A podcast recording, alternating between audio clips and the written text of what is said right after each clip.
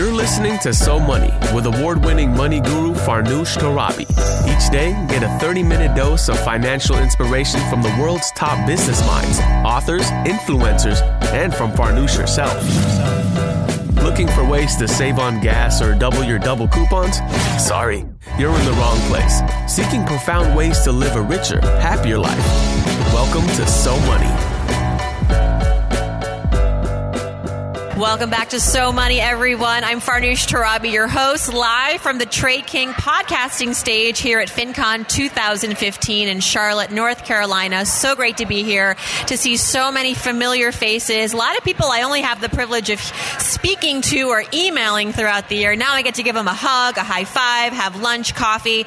And one of my um, one of one of the people here who is a keynote, actually, someone I've been following for years as a journalist, someone I highly admire and respect, Tess Vigeland is here, C E O of Tess Vigeland Productions. But many of you probably know her as the radio host extraordinaire. For eleven years, she was the anchor for Public Radio's Marketplace Money. She also has written the newly published book entitled Leap, Leave a Job with No Plan B, yeah, been there, to find the career and life you really want. And I suspect you talk about this from first person.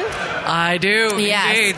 And the book was based, uh, yeah, as, as I, I should read my own introductions. I should, I, they would answer my questions. The book was I'm based... I'm still stuck on the radio extraordinaire part. Oh, I no, like that. that was an Let's understatement. Have more of that. The book was based off of Tess's personal experience after she felt that Marketplace's Tess Vigeland mm-hmm, mm-hmm. was no longer fulfilling and left her dream job to find her next calling. And in her book, which we'll talk about more in the uh, in the interview, she talks about leaping without a net with humor and honesty and shares the possibilities that are on the other side for those willing to leap with her. And I know many of you are in that situation. You know, you're you're you're happy at work, you enjoy work, but you know there's something else out there for you. This isn't the job forever, right? And uh, you don't want it to necessarily define you. Now, Tess still keeps her radio voice warmed up, serving as a backup anchor for N P R's All Things Considered. Wow, that's great. As well as shows on two local L A stations, and in her spare time. I wrote a book. She, yeah, she wrote a book, writes for the New York Times, The Guardian, among many other amazing places. And she's also a professional M C, speaker, panel moderator, interviewer, and I'm proud to say now, honorary guest at So Money. Welcome, Tess. It is entirely my pleasure to be here. It's nice to finally meet finally. you. Finally. We've been like social media buddies for yep. a while. And uh, I, I I have been on uh, Marketplace, but be, after you left. And, oh, okay. um, and uh, so it's not the same. I will just say that. And uh, you, you know, it's a it's very h- hard shoes to fill. I for for well, thank you. Um, I, I was there for a long time. Yeah. So I want to go right to it. You okay. you left Marketplace Money. Uh, that was two thousand twelve. Was it planned? Did you have a lot? That you like, what was on the other side? What, okay, the first week after you left Marketplace Money, what were you doing? Because when I got laid off, and you weren't laid off, but when I got laid off from the street dot com, I, I think I slept in my bed for about a week. I watched a lot of Real Housewives. I ate pizza and just did not take care of myself. You know, I left in November of two thousand twelve, and um, for the first few days, there was a just a euphoria. Absolute euphoria. I felt free. I was so excited that for the first time in my life, I didn't have a job to go to on Monday. I could kind of do with my day whatever I wanted to do. And I spent the weekend partying with friends and just really reveling in this freedom. Yeah, it was fantastic. And, um, you know, went outside a lot. I live in L A, so I went outside and walked my dog several times a day, which I was wow, never Wow, your dog was like, I yeah, like, my dog I was like, like yeah, you fun need to quit your job all tests. the time. Yeah. um, but that lasted for about five days. Mm-hmm. And then all of a sudden, after all these days of saying, yay, I don't have a job, I said, oh my God, I don't have a job. And I suddenly felt like I also didn't have an identity anymore.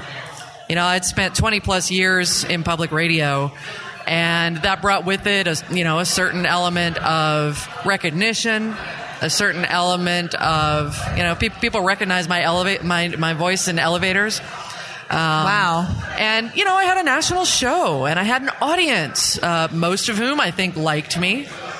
And so I really, for most of my career, identified myself with my job. Right. So you kind of touched on this earlier. I was Marketplace's Tess Vigeland. And all of a sudden, I was just Tess Vigeland. And I didn't know what made her valuable. I didn't know what made her special. I didn't know what made her worth listening to. Really? I didn't ha- yeah, I didn't. You know, I didn't have the name behind me. It's anymore. Just a title, though. Think about the body of work that you still and inha- you. So no one can take that away from you. No, absolutely not. But but I do think that particularly in this country, we so identify ourselves with what we do for a living, mm-hmm. and with who we work for, uh, especially if you have a cool job. Right. You know that that's your thing. Yeah. That's your jam. And I didn't have that anymore. And so all of a sudden, I didn't know who I was. So let's talk solutions. You're solutions driven. You've done a lot since then. Yep. So what was your first idea? Okay, here, I don't, I don't feel as though I have an identity, but I want to, I want to bring back my identity. What was the first step, the first two steps that you took from there? Well, it took a long time for me to even get to the point where I realized what the problem was, where I realized that I was kind of floundering around for who I was. Um, and those first few months were a real roller coaster of emotion. It was a psychological roller coaster, a financial roller coaster. Mm. And once I started to think, well, okay, so what makes me valuable outside of what I did for twenty years? Um, and how can I take those skills and translate them in a way that's maybe new and different, or maybe kind of the same within the same wheelhouse? Uh, but I mean, honestly, I spent months where I was I was depressed for a lot of the time, and I had super high highs for a lot of the time. What would get you high? Um, an article in the New York Times. Ah, you know, or a like new... about you, or no, no, no, oh, like just... writing for them. Oh, oh, okay. Yeah. So the the thing is, when you when you leave a job that has been nine to five your whole life, you've never really done project work.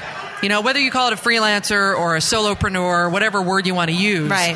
um, all of a sudden when you don't have that stability and that kind of regularity, um, it's really hard to manage the idea that, you know, you can have a contract, you can have a contract project or maybe a freelance project for a week, two weeks, maybe even a month, two months, and you're working really hard and you're making the money.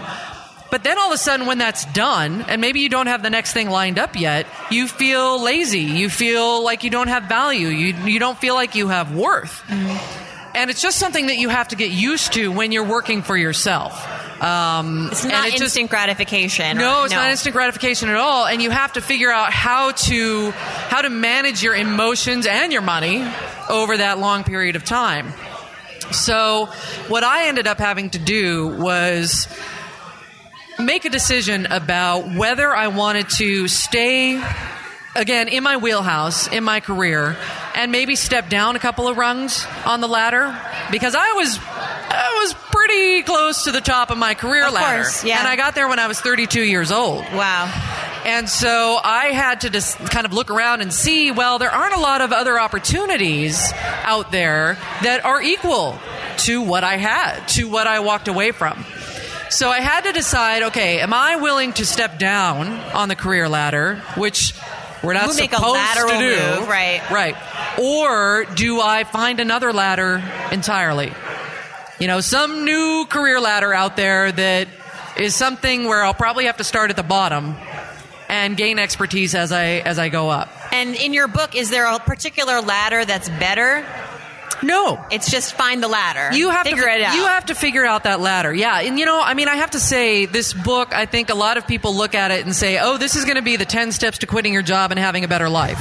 It's not. This is not a how-to book in by any stretch of the imagination. This is stories. This is a story of my transition, of this eighty other people who I interviewed who had quit their jobs without knowing what they wanted to do next, and taking you through that process. And it is a process. And that's That's that's kind of what I'm getting at here, is that you have to do the hard work yourself to start asking those questions. Who are you outside of what you do for a living?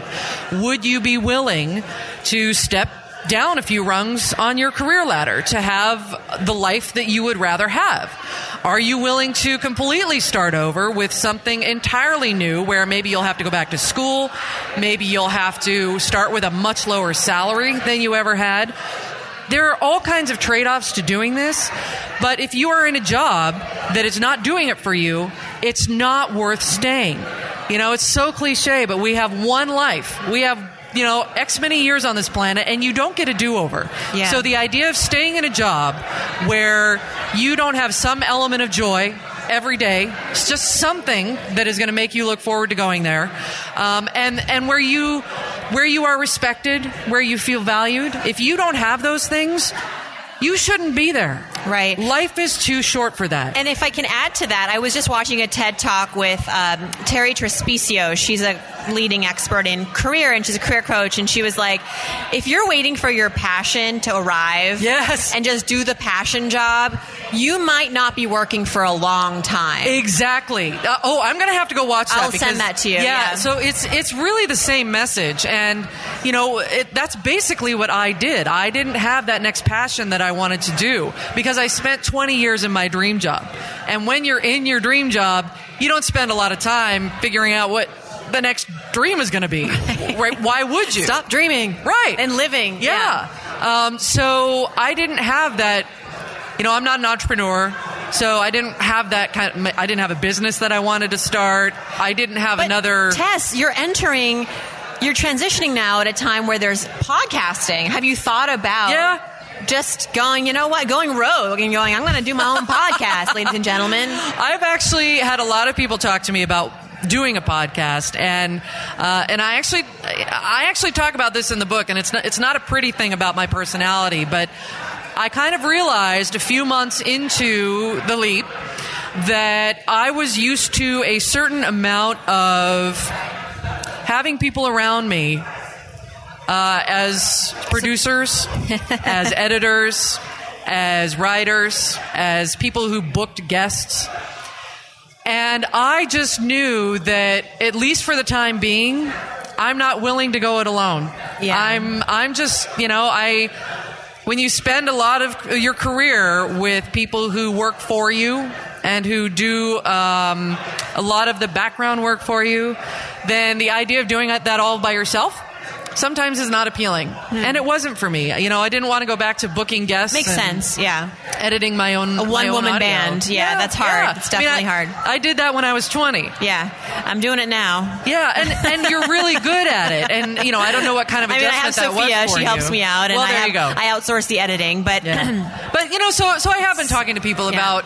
You know, and I have a producer now who's working with me on the possibility of a podcast um, because I do. I miss the microphone. Yeah. Clearly, as you can tell, I like yeah, it. Yeah, you're totally into the microphone. Um, let's transition to my So Money questions. I would love to get your perspective now. So many years you've been on the other side of the mic interviewing people about money. Right. So now I want to I want to change that and ask you, and I'll flip it and say, Tess, what's your number one financial philosophy? And I'm sure you have some great ideas around this because you interview so many people, you've heard so much, you've experienced so much. If you had an overarching money mantra, what would it be? You know, you know it's, uh, it's a really good question and one that I probably should have. um, I have. I don't really have one that's developed, but I guess I would say that after six years of having guests on my show who knew a, a lot more than I did. Um, and also we took calls uh, on the show. So every week I took calls from people around the country who had all kinds of money issues. And, you know, our job was to help help them with those. I would say that what I took away from those six years is that people need to take responsibility for their own actions with money. I think that there, it's it's very tempting and it's very easy to say, you know, I'm here because of a circumstance. I'm here because of the economy. I'm in this situation because of income inequality. And yes, there is a lot to those. And there are a lot of societal ills out there that make it very hard for people to make a living, that make it very hard for people to manage their money.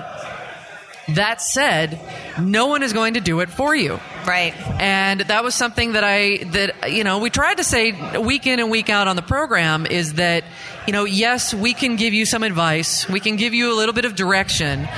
But you have to do the hard work. And, you know, if if a budget is what works for you, then go sit down and do one. If that doesn't work for you, then figure out some other way that allows you to manage your money in a way that works for you. But it's up to you. Right. You know, you can't oh. count on... Say it, sister. Yeah, you can't count on Farnoosh. You can't count yeah. on Marketplace Money. You Although can't I'm happy count... to have you on the show. Right. I'm happy to I'm happy to connect with you. I'm happy to disperse advice. But you're absolutely right, Tess. You cannot help anyone who can't help themselves. Exactly. And, and is driven to... to get the help they need. Right.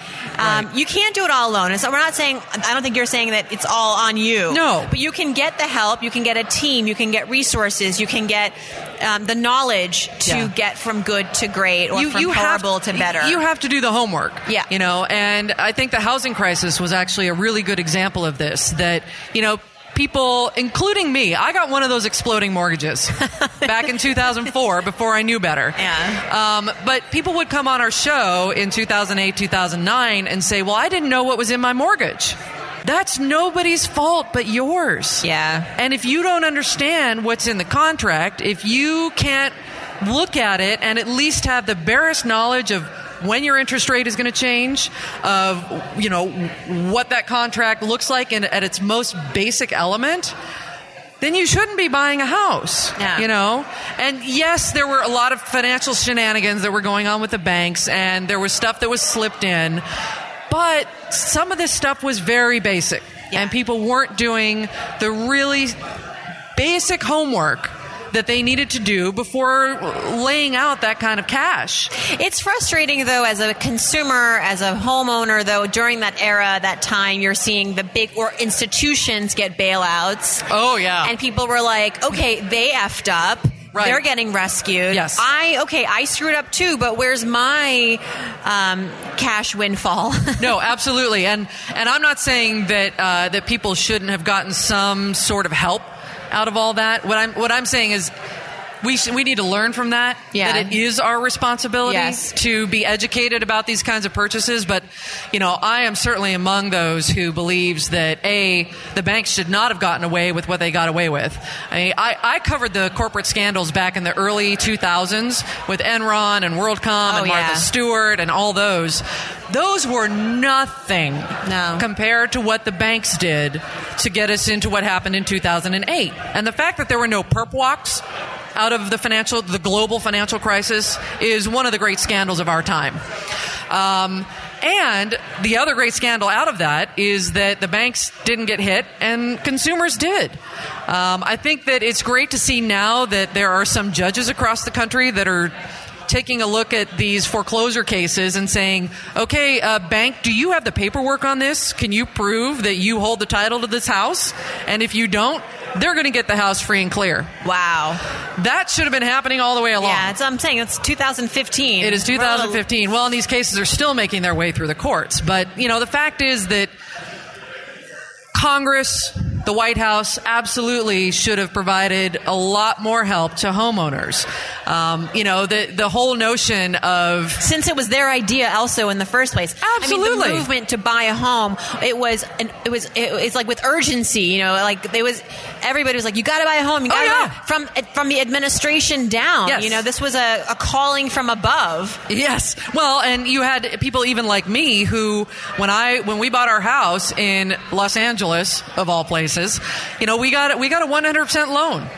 What? Yeah. I mean, there's no way to get twenty percent down on a house in Los Angeles. So we got one of those piggyback loans that everybody was getting where it was called an eighty twenty, and you'd get, you know, an eighty percent regular mortgage, and then you'd get a H E L O C on top of that, a home equity loan. And then you pay it down. And then you pay it down, but you basically bought a house with no equity. So you would move into the house with zero that's equity. Scary place to yeah, be in. And yeah, and that's why when the housing prices dropped, that's why everybody was underwater. Right. So, you know, we were sold a bill of goods, certainly by the banks. And uh, I'm not saying that it's all up to individuals to, you know, everybody be attorneys and mess. accountants and be able to read some of this stuff. But I do, I do think that there is individual responsibility. I take full responsibility for the fact that I got an exploding mortgage. You know, that... That's on me. Yeah. So um, we'll call that your biggest money mistake, unless there was a, another one. Oh, no. There, there, there are others? Lots of other ones. Yeah. I got in major credit card trouble when I was in my twenties.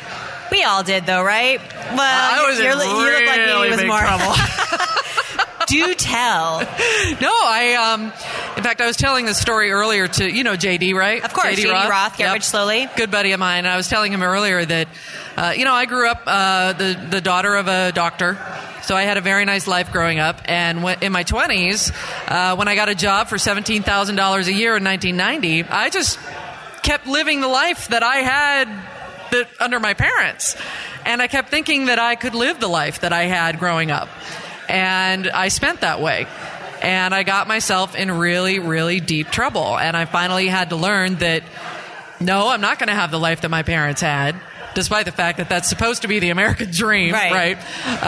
Um, Equal or better, right? Right. But then again, that it's it's all about responsibility. Um, and and so, can you share how deep into debt you got, and how you what like how long did it take you to get out of that? Uh, I got thirty-five thousand dollars in credit card debt. Whoa. Okay. Yep. Yeah, I went to credit counseling. Okay. And um, but you know, back in the mid nineties, credit when you'd say credit counseling. There wasn't really any counseling. They basically worked with the banks to put you on a payment plan and make it possible so that so you could get out of it. Program. It was a debt management yeah. program. That's exactly what it was. Yeah. So growing up uh, with in a, in a sort of privileged childhood, sort of, very, very. Yeah. What was your greatest financial experience as a kid? Whether it was the allowance that you got or the or anything, any lessons learned? Nothing. You're shaking Nothing. your head. No, no. And this, I mean, I've talked to my parents about this. That I think that was part of the problem. You know, they. I wasn't spoiled. You know, so it wasn't like I got anything that I asked for. But I had a very, I had a very nice upbringing, and I had nice things. And my parents never kind of showed me where that came from. They never showed me that money no didn't grow on trees. To work day or no, anything. There was no. Well, I wouldn't have gone into the hospital anyway because I would have just passed out. You're like me, right? Yeah. But um, you know, I I never got any sense of what the income was, what the outgo was uh, in our household. My parents never talked about money ever, and you know, again, I don't blame them. It, I'm a person, and I was an adult when I we got myself. You can blame them in. a little bit. I mean, you were a kid. Yeah, yeah. What but, were you supposed to say or do? Hey, Mom and Dad, can we talk about budgeting? Right. Yeah. yeah. Can you tell me about compound interest? Uh, I know I'm only seven. That's but, totally what I should have done. Yeah. I was. I was just a terrible child. No, but you know, I I do now advocate for whatever income level you're at. You've got to talk to your kids. Yeah. About what money means. Because if you don't, then they're going to get to the point where they're adults. They're going to make their own minds up. And they're going to make yeah. their own minds up, and they're not going to have any concept yeah. of what it means to save, of what it means to actually put down money for a bottle of water or a bottle of or soda. Or how about just what, what cash looks like? We that swipe too. so often now. I have a young son. He's only fifteen months. But, um, you know, he's starting to be more observant. He's aware of his environment. And when he's older, I want to make sure that he sees cash leaving my wallet to pay for things so he knows that it's a limited yeah, resource. He's not going to see it. But, well, I'm going to... Are you telling me we're not even... We're going to go cashless entirely? I think we will eventually. Really? Yeah, I do believe Ugh. that that's coming. I don't know when. But, you know, you know the studies as well as I do about how... When when you are not paying with cash, it's so frictionless that you end up spending more because there's no pain there's involved. There's no pain, right. There's all kinds of behavioral finance around this. That when you have to actually hand over cash, even if it's a quarter, yeah. there is a little bit of pain involved because you know exactly what that's worth. So when you hand yeah. over a credit card or when you use a Square to swipe or, you know, whatever it is, or even, like, you don't even have to swipe anymore. You have the chip in your credit card, yeah. you just like hold it up chip. there, yep. yeah. or Apple Pay. That all makes it so much oh, easier man. to buy things without knowing what you're doing. So the kids today are going to grow into a world they're where screwed. they have no pain. Yeah, they're totally Let's screwed. Move on. Never mind. They're all screwed. Okay. Um, let's talk about habits. Okay. Uh, one I just talked about, a habit that I hope to implement is that when I, hopefully there will be still cash around, I'll be able to introduce cash to my son and let him see that money is a limited resource. But what about your personal financial habits, Tess? Something that you do on a, consciously on a regular basis that helps with your ability to save well and live a, a healthy financial life. What is that? Well, I actually wouldn't say that I have a healthy financial life. I make, I still make all kinds of mistakes. I make really, really bad decisions. I spend more than I should. So don't tell anybody, okay? Yeah, we won't tell anyone. Especially Only a million not, people who've downloaded the here. podcast so far. Yeah, only everybody here. Nobody tweet on. that. Yeah. Um, no, I mean I, everyone's I, tapping on Twitter right now. uh oh. I mean, I'm I'm as flawed as anybody else. Tess Vigeland, financial wreck. Right. Yeah. Okay. Vigeland, sorry, Vigeland. Yeah, that, that, no, that's okay. That's my next book. Tess Vigeland, financial, financial train wreck. I see that it's a, it's a franchise, movie, T-shirts, everything. Awesome. Okay. Well, then I won't have any money troubles. So, but really, you know, but you have any yeah. habit, like anything you do that you know. I guess I guess the only real habit that I have. I mean, I you know I do automated retirement planning. Okay, um, I'll take that. Yeah, uh, which is actually through not a, as easy when you're working for yourself. Do you use a particular resource platform for that? Do you have an advisor? No, I do not have an advisor. Um, I I've thought about getting one, but I've but I've never gotten one. But I'm one of those people who I check my bank account every day. Good. I check. I mean, I basically run a Quicken account update every morning, and part of that is because I've been the victim of identity fraud three times. Oh my! In yeah. uh, like a short period of time? Uh, no, it was over a span of about two years, back in two thousand seven, two thousand eight. And so now I am religious about checking credit card transactions. Uh, I'm religious about checking my um, credit report all the time. Um, so I guess I guess those are things that I do on a regular basis. But beyond that, you know, the irony is that I hosted a personal finance show for six years, and I learned a lot. But that didn't mean that I'm great with money. You know, I I. I wish I had some brilliant notion of how people can better save and be ready for retirement and pay off their homes, but it, it you know, honestly, it's it's all so basic. And you you know, if you spend less than you earn, and if you set aside, you know, up to the match with your four oh one k, Um, and if you pay off your credit card balances, you know, it's all the stuff that everybody here preaches. It's not rocket science. Preaches. It's, it's the behavior, it is, though, behind yes, it that gets us yes. stuck. Yes, right. And that, I'm no better at that than anybody else because I'm human. I don't, I don't particularly like talking about money, even though I did for six years. You like um, listening to people talk about money. It yeah, yeah, yeah, exactly. Because it makes me feel better because I'm not alone. Um, but, you know, I think that that actually is something that that's what draws people to you, to me on my old show, to the people here at FinCon, that they're talking about their own stories and making sure that everybody understands that this is the concepts are very easy. They're very basic. They're very simple. But implementing them is so hard, and it's because you're human, and it's because you're hardwired in certain ways to want certain things and to uh, behave certain ways. Um, you know, delayed gratification is really hard, and it's, thinking thinking forty, fifty years out for retirement is really, really hard, and it is for all of us. And so, I, you know, I think just knowing that you're not alone, that there are other people who are just like you, and even the experts have trouble with Absolutely. it. Absolutely. You know, that's, I think that's really helpful for everybody. Well, thanks for sharing that with us, Tess. I'd love to transition now to some So Money fill in the blank. Uh-oh. Everyone gets scared when I bring that up. I, it's really not meant to Is be. Is this a, the sixty minute yes, gotcha question? Uh, my documentarian's camera man is going to come right now. And, and well, I already said things that I probably shouldn't have, so fire away. Um, so here we go. If I won the lottery tomorrow, the first thing I would do is travel the world, go around the world. The one thing that I spend my money on that makes my life easier or better is housekeeping. Yes. Did you feel like you're on Family Feud or something at the at the last session? It's yes, like, yes. And I, we, we uh, surveyed one hundred Americans. Yeah, I'm like rolling through my head. Yeah. Should I say this publicly um, or not? When I splurge my money, I like to spend on uh, photography equipment. Oh, yeah? Yeah, I've been teaching myself photography over the last two years. Awesome. Good yeah. for you. Of course, I should learn the lesson that it has nothing to do with your equipment. It has to do with your creativity and, and your eye for seeing and things. And also your Instagram filter. That's what makes And your things. Instagram filter, yeah. yeah. Um, that's how I become a but great But I love the ultra-wide angle lens, and I just want wow. one. Wow. All right.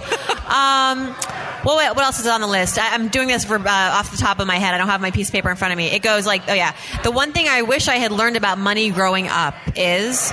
Well, we talked about it, that it doesn't grow on that trees. It, that, that it exists. Yeah, that it exists. Yeah, that you actually have to pay for something. That you have to be responsible one day. Um, when I donate, I like to give to blank because... The Humane Society, because I love animals. All right. And last but not least, I'm Tess Vigeland, author of Leap. Leave a job with no plan B to find the career and life you really want. I'm so money because... I am so money because I actually wrote a book. Yes. I can't believe I you wrote did a book. It. I never thought I would write a book. And I wrote a freaking book. And I know it takes a lot of effort and time. And it was a lot solitude. harder than I ever thought it would it's a be. lot of work. Yeah. It's a lot of work, and I, I respect you for that. And I'm so happy to finally meet you in person. I know, you too. Live from the uh, stage, the Trade King podcasting stage. I want to get that in at FinCon fifteen. Tess Vigeland, thank you so much, and con- wishing you continued success. Thank you so much, Farnoosh. It's been an absolute pleasure. Great questions, and um, look forward to the next chat. Can't wait for your podcast. Okay. You throw down. I'm, I'm, it's on. It's on, baby. Okay. Thank you. That is a wrap. If you'd like to learn more about Tess Vigeland, visit her website, tess vigeland dot com. She's on Twitter at the same name, Tess Vigeland. All this information at so money podcast dot com, where you can also get the transcript and comments from this episode and all episodes. And as a reminder, I would love to hear from you. So click on Ask Farnoosh while you're at so money podcast dot com. Send me your question, your thoughts, your feedback every Friday. I dedicate the show to answering your questions. Thanks so much to my guest, Tess Vigeland, for joining us, and to all of you for bearing through that interview. I know that was a different kind of interview. It was, you know, we were uh, in the middle of a conference. There was a lot of background noise, but I hope that it was still, uh, you know, an, a good experience for you. And I appreciate your listenership. Hope to see you back here tomorrow. In the meantime, hope your day is so money.